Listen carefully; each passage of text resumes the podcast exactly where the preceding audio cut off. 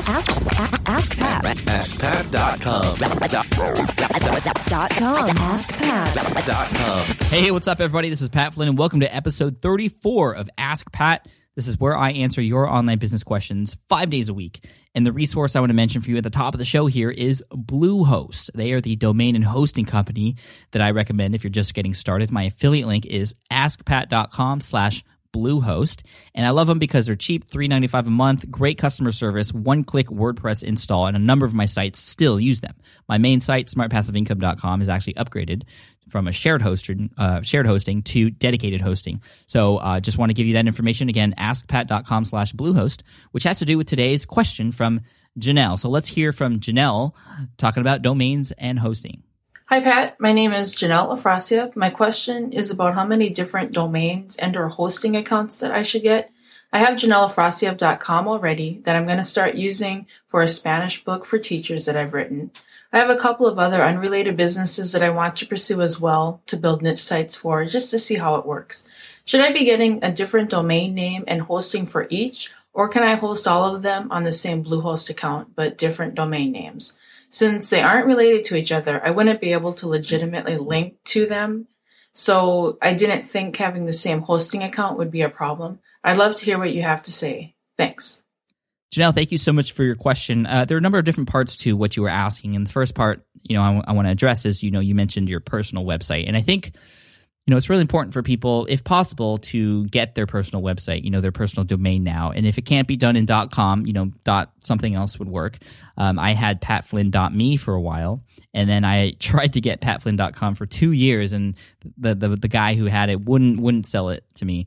Um, and then finally, he needed some cash and he came to me. And so I have patflynn.com now, which is nice. And I have my kids' names and all that stuff too. You know, it's, it's really important, especially now and how important personal brands are. You know, it's good to have that. But if you're going to start a separate site or a separate business, um, you know, well, I mean, you could start your business, uh, for instance, something that Amy Porterfield do, does. You know, she is a personal brand, and that is her business, amyporterfield.com. So that's her name.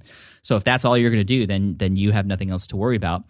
That being said, you could perhaps purchase the other extensions that go along with your name. And I know there's you know a gajillion of them now, but just get the sort of main ones if you're worried about somebody else sort of squatting on those other sites. For instance, I have smartpassiveincome.com and also smartpassiveincome.net, which goes to the .com site. It redirects. However, somebody else has gotten smartpassiveincome.org and they're writing stuff on there that it's not me. So potentially somebody could get it could get could get confused. Um, although i do now have that trademark so i could reach out to that person and i just very may will. I mean we'll see.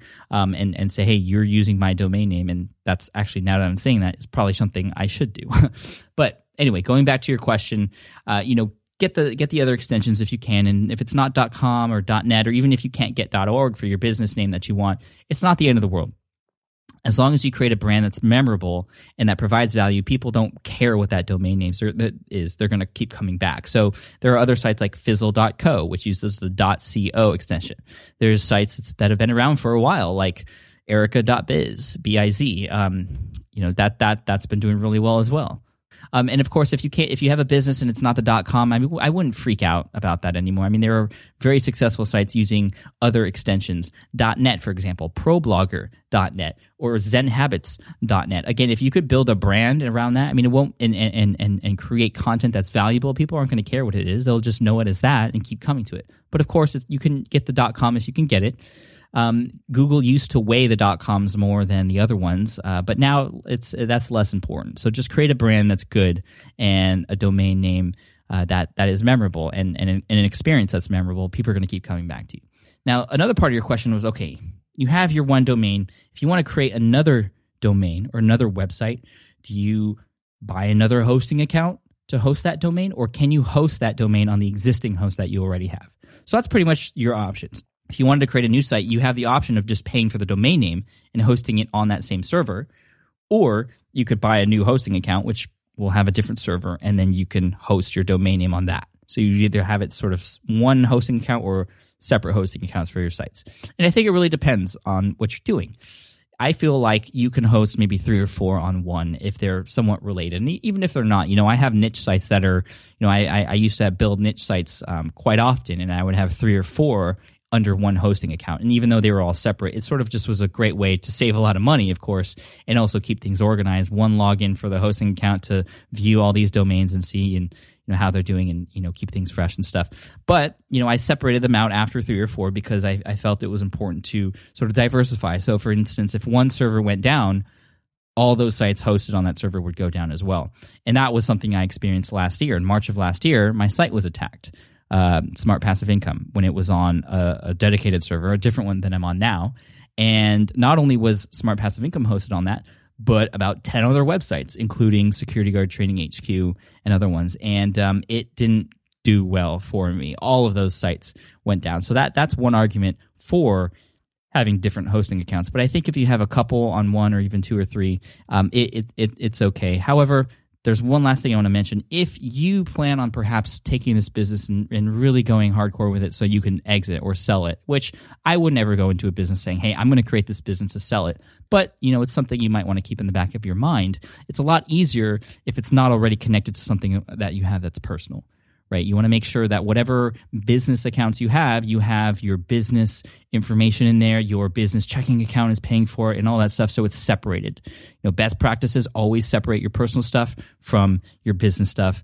Um, of course, if you have a personal brand, your personal is your business where you know you're just you're the face of your business and of course still you should use your business checking accounts and things like that to pay for it and you know have your business name be the uh, person who owns it and, and things like that but anyway those are my thoughts on domain names and, and, and, having multiple. I mean, I know some people who have 50 domain names on one hosting account, and uh, it gets quite ridiculous, and that's kind of scary. You know, you want to diversify a little bit in case something happens to that server. Servers go down from time to time. It's just part of the thing, you know.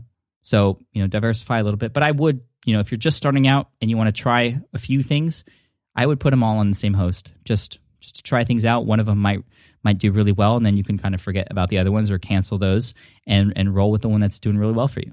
Um, thank you so much for your question, Janelle. I hope that answers it. There's a lot of things going on there, but I think the most important thing is to really just get started. Janelle, thank you so much for your question. An Ask Pat t shirt will be sent your way. And if you have a question out there and you want it answered or you want to potentially have it featured here on the show, head on over to askpat.com, see the bank of other questions there, and use the widget there to ask your own. And lastly, I want to mention the resource again. That is Bluehost, the company that I recommend if you're just getting started out. That's askpat.com slash Bluehost. It's three ninety five a month for hosting. You have to pay per, you know, annually though, so it's not like you pay per, per month, just, just so you know. But you get a discount going through that link, askpat.com slash Bluehost. And lastly, as always, I want to leave you with a quote. And this is a quote from Mark Twain. He says, The secret of getting ahead is getting started. So make sure that even though you're going to be maybe buying all these domains and, and worrying about the domains, I mean, the domain is just a domain, right? You have to get started and start putting content into those sites, into those domains that you get.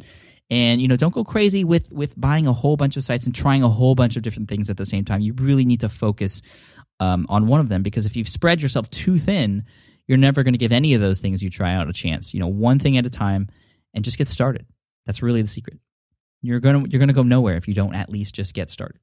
All right, take care. Thank you so much, and I'll see you in the next episode of Ask Pat.